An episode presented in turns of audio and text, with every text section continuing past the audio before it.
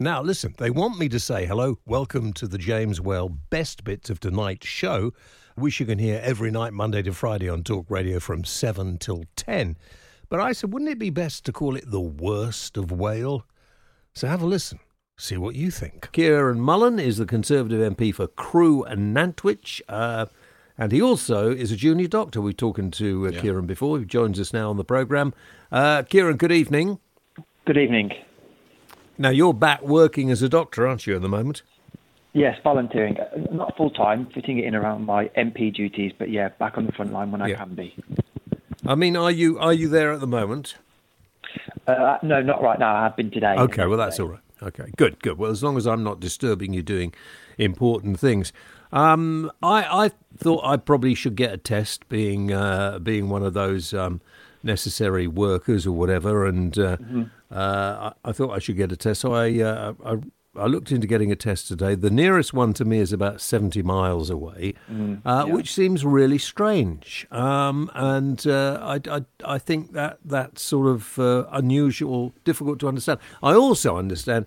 Uh, people panicking and wanting to get tests. I'm not even sure why I want to get a test. What do you think you've got it now? Because it's only for if you've got it now. No. Well, Well, no. If you're over, yeah, if you're over forty, like I am, Yeah, but all it Um, does is tell you if you've got it now. You would then need to go every week, Well, yeah, don't, that's- don't that- you? I mean, you have to go well- every week for well, a test then in that yeah. case. Well, that's why I'm just wondering, Doctor, what is the what is the reason uh, that people all seem to want to get tested? I, I think there's different reasons. I think um, there's some obviously the reasons, the valid reasons which the government are encouraging, which is if you've got symptoms in particular, uh, and you know I've heard, heard you coughing earlier, so if that's a new cough, you would be potentially eligible from a symptoms point of view. Um, I think that's the main reason, and there are people who've got family members who are isolated because they've got symptoms, and so I think the, the government is really focused on people who've got symptoms who are living with someone who've got symptoms and they are stuck at home when they don't need to be stuck at home necessarily. And so if those people can go out and get a test and, and kind of be out of isolation, and that's helpful for them, it's helpful for the economy. And if they're healthcare workers or other key workers, you know, we need as many people as possible on the front line doing their jobs, and so these tests help us to mm. to do that, and that's that's the focus for now. Of course, part of ramping up the capacity is working towards where we want to be, which is actually contact tracing, where actually the number of infections comes down enough for us to track individual outbreaks in, amongst friends and family in the community, and that's when we really need the capacity. And antibody to in tests will be hmm. important, won't it? Because today it came out that those they don't think you can be reinfected. There was an error in, I think it was Korea, and they think it might give uh, you. Yeah, I mean, I think I think there's still I think the picture is still mixed on the antibody testing actually, and, and, uh, because it's it's a longer term question. So you might, in terms of getting reinfected, you you hmm. might find that, that the, how badly you were infected in the first place might also make a difference. So I think I'm afraid that the evidence on antibody testing is still mixed, and until the government really really understands exactly how that all works, how how accurate the test is, how long the, the antibody gives you protection for. Because this is the other thing, you might have antibodies floating around, but we don't know for sure yet um, whether that gives you full protection and for how long. And, and those things are going to take a little bit longer to figure out, I think. So, I mean, if you get tested, uh, you just know that either you've had it uh, or that you uh, haven't had it, and uh, I suppose that I suppose that is useful in the in the future. But people seem to be making an enormous amount of fuss of this uh, when there must be other more important things we could be focusing on. I think that the nature of, of the media and the way these things work is some, something becomes the focus of attention. In reality, all, Yeah. all the other work that, that's going on is still going on. So they're doing the work on the vaccine, of course. In, in Oxford is one of the places where we've got a you know leading edge really in terms of vaccine development. We're still doing all the work that we're doing in terms of supporting people to be at home if they need to be. So I, I work with lots of amazing volunteers locally, and I know the same across the country. Every day, uh, people are going out delivering medicines to people, taking food to, to people's homes. The government's also doing a lot uh, looking at how the workplace can be made safer. And, and Boris Johnson mentioned some of this today. That there's a there's a plan going to come forward next week for how we might eventually be able to start reduce reducing some of the social isolation we have to do at the moment, and how we can do that safely. So I think there's an awful Yeah. lot of other work that's going on every day. Um, this looks like it's going to be a very long term uh, situation, and as a virus, it's not likely to ever be got rid of totally, is it? Like other viruses, it's going to be around like colds and flu. It it depends. So the the, the thing that um, might happen is actually if we, if we get a vaccine, as you mentioned, uh, with, with, the cold and flu, uh, cold in particular, we have to do a new vaccine every year. We have to revaccinate everybody mm. every year. Other viruses, we get a vaccine and it's a one-off, and you get almost almost lifelong immunity. So let's, you know, the best case scenario is that the vaccine that gets developed is a really effective vaccine. That when you give it to someone, they uh, are protected for essentially for life. Yeah. And then we could gradually vaccinate the population and, and get it so that actually so few people can catch it. You've got to keep in mind at the moment they think roughly 95% of the population still haven't had it. So you know we're very early on in terms of and mm. making it so that people don't get infected. And so, if a vaccine can come along and fix that, that might actually mean that we uh, becomes less of a problem, much less of a problem than it would be if, if a vaccine isn't as effective or takes a long time to develop. The James Whale Show. Come praise the whale on Talk Radio. Let's talk to uh, Dr. Laurence Buckman, who is former chair of the BMA. Uh, GP's committee, and uh, he joins us now. Doctor, good evening. Good evening. Excuse the dogs, they're having a bark and I can't get to them at the moment. It's all right, it's a nice bit of atmosphere. Yeah. yeah. yeah. So there's nothing to do with you, Laurence. Thank God. Um, yeah, I know. It's a bit worrying sometimes for people. Uh, so anyway, this does I look like tell people to lock them behind a door when I'm coming. Exactly. Put them in really? the kennel in oh, the garden where yeah. they belong. That's oh, yeah. shut up. Oh, the pair of you dog haters. Oh, right. No, I okay. love dogs. Everyone no, I like dogs, just not when I'm examining a patient. Yeah, yeah. Well, no, you shouldn't have one, I suppose, when you're examining a patient. Or mine would want to be there and watch because they might learn. Well, and, uh, If you're a vet, you dogs should, who like, yeah. you know, like to uh, to be educated. Uh, but it's okay. They're they're in the kitchen. Uh, quite a long way from me at the moment, but they have got. They're in the kitchen. Barks, oh no, they? doctor, they're in the kitchen. Yeah. That's a terrible place for a dog. Shut up! In the kitchen. Will you? Um, so anyway, this looks like it's uh, it's pretty good news then that if you are or if you do get uh, COVID, then if you've had it, you do have some kind of immunity. Yes, we'll need to wait until we can see really high quality antibody tests. Mm. Um, those are the tests that tell you that you've had it and that you're now immune, and we aren't at that stage yet. The only people who can do those tests pretty much anywhere are places like germ warfare laboratories, like we've got at Porton Down. Uh, they can tell you whether you've had it or not, but we haven't got the kind of test that can be rolled out for mass testing. Once we've mm. got that, then we will know if you've had it and are now immune, and that's the most important test to have. Once we've got that, then we really can say this person's okay, this person is not yet okay, and that would make such mm. a difference to life generally. But it might matter yeah. how much viral load you got. We was speaking to another doctor who's also an MP, and he was saying it might depend on how much you, how bad you got it in the first place. How much? Yes, and and again, there's no evidence to to to say how much you have to have in order to get the immunity. I mean, we just don't know these questions. Yeah. They're all very important. Yeah. Um, if it was viral load, then clearly the people who've had it without symptoms are likely to have not had enough. Mm. Uh, so, I mean, we just don't know. So, how long do you think? I mean, the, the, the getting the testing out seems to be a huge problem. I mean, uh, there's a testing station nearest one to me is about 75 mile drive. Right. Well, that's not very convenient, is it? And that's not well, an no, antibody test. Going. That just tells you if you've got it at the time. Well, know, yeah. That's what everybody's trying to get and find out whether they've got it. I mean, I suppose that not a lot of point in knowing whether you've got it or not unless you happen to want to get back to work with people. Yeah, if you're an NHS worker, I suppose. Yeah, if, you're, yeah. if you're an essential worker, it's really quite important. So for those people, it's important. For people who are carers, it's important.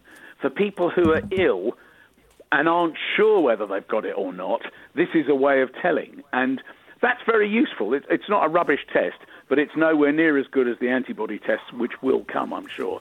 How long do you think? Well, they've tested mm. over 20 so far, all of which are not good enough. Right. Um, and yeah. but what about the Porton Down one? The Porton Down one is it too complex? And it's too complex. Right. It's not. You can't roll that out for right. 65 million people. I mean, that, that rem- involves scientists doing something for a week before they get an answer. That's useless as a real test.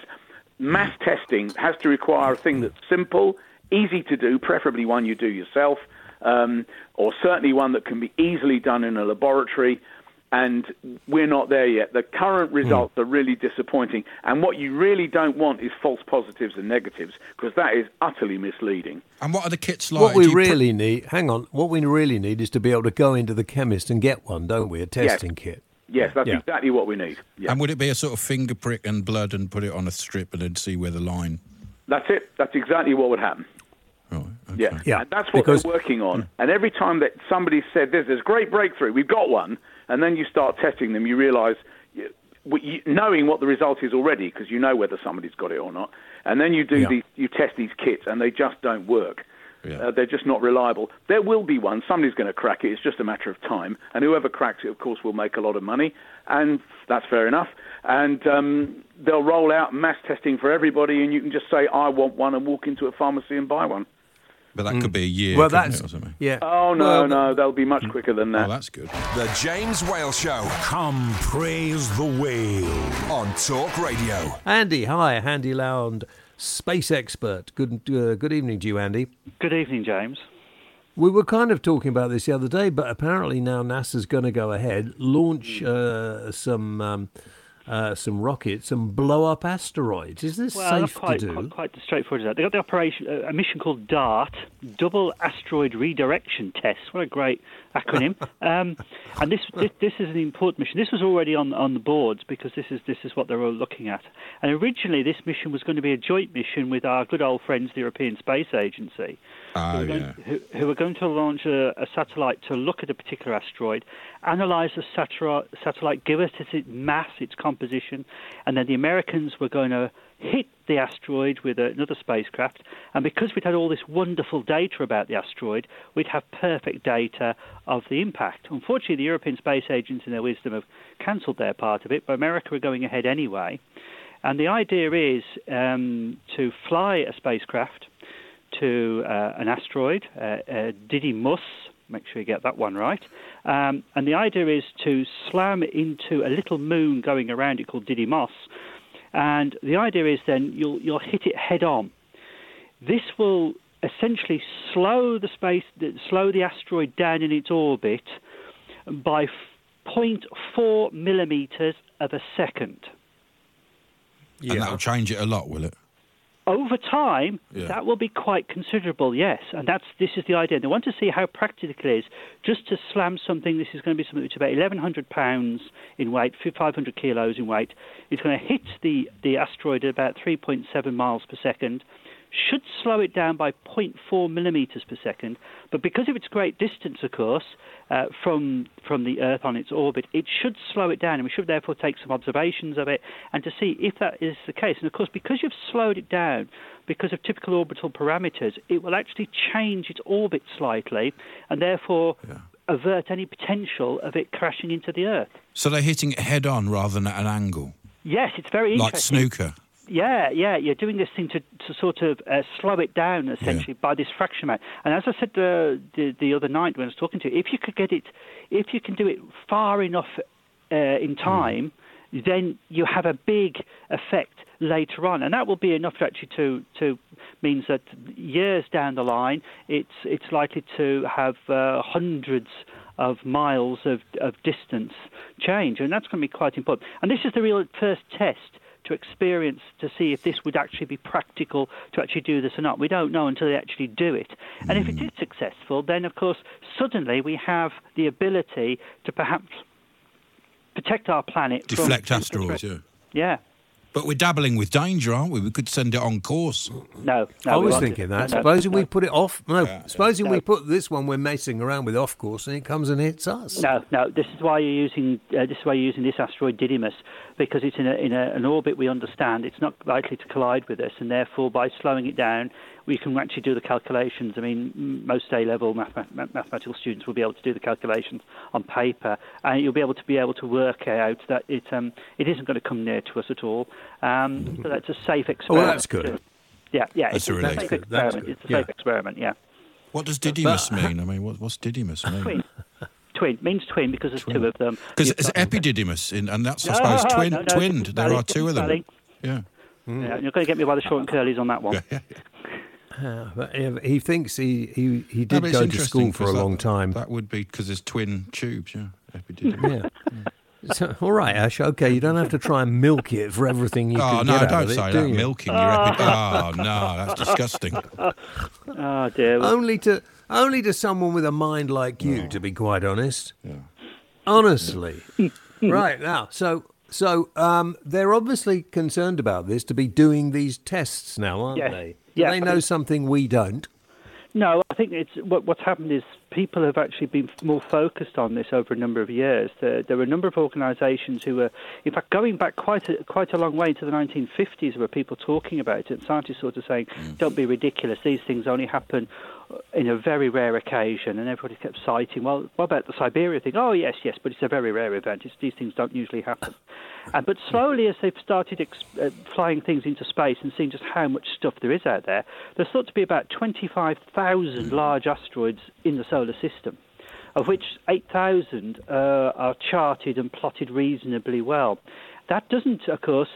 Uh, explain away all the tinier bits which could actually be city damages and things like that, which is always a, a concern. The James Whale Show Come praise the whale. on Talk Radio. Exactly. Put them in Really? the kennel in Oh, the dear. garden where they Yeah. belong. Oh, yeah. shut up. Oh, the pair of you dog haters. Oh, right. No, I love okay. dogs. Everyone No, I like that. dogs, just not when I'm examining a patient. Are Dig you a hole, you put the plant in, you add water, it Oh, grows. and that's shut it's done. up. Shut That is up. gar- that's gardening. The wife does that. Why is it, Oh, why is right, it called pruning? I mean, it's nothing to Dunno. do with prunes.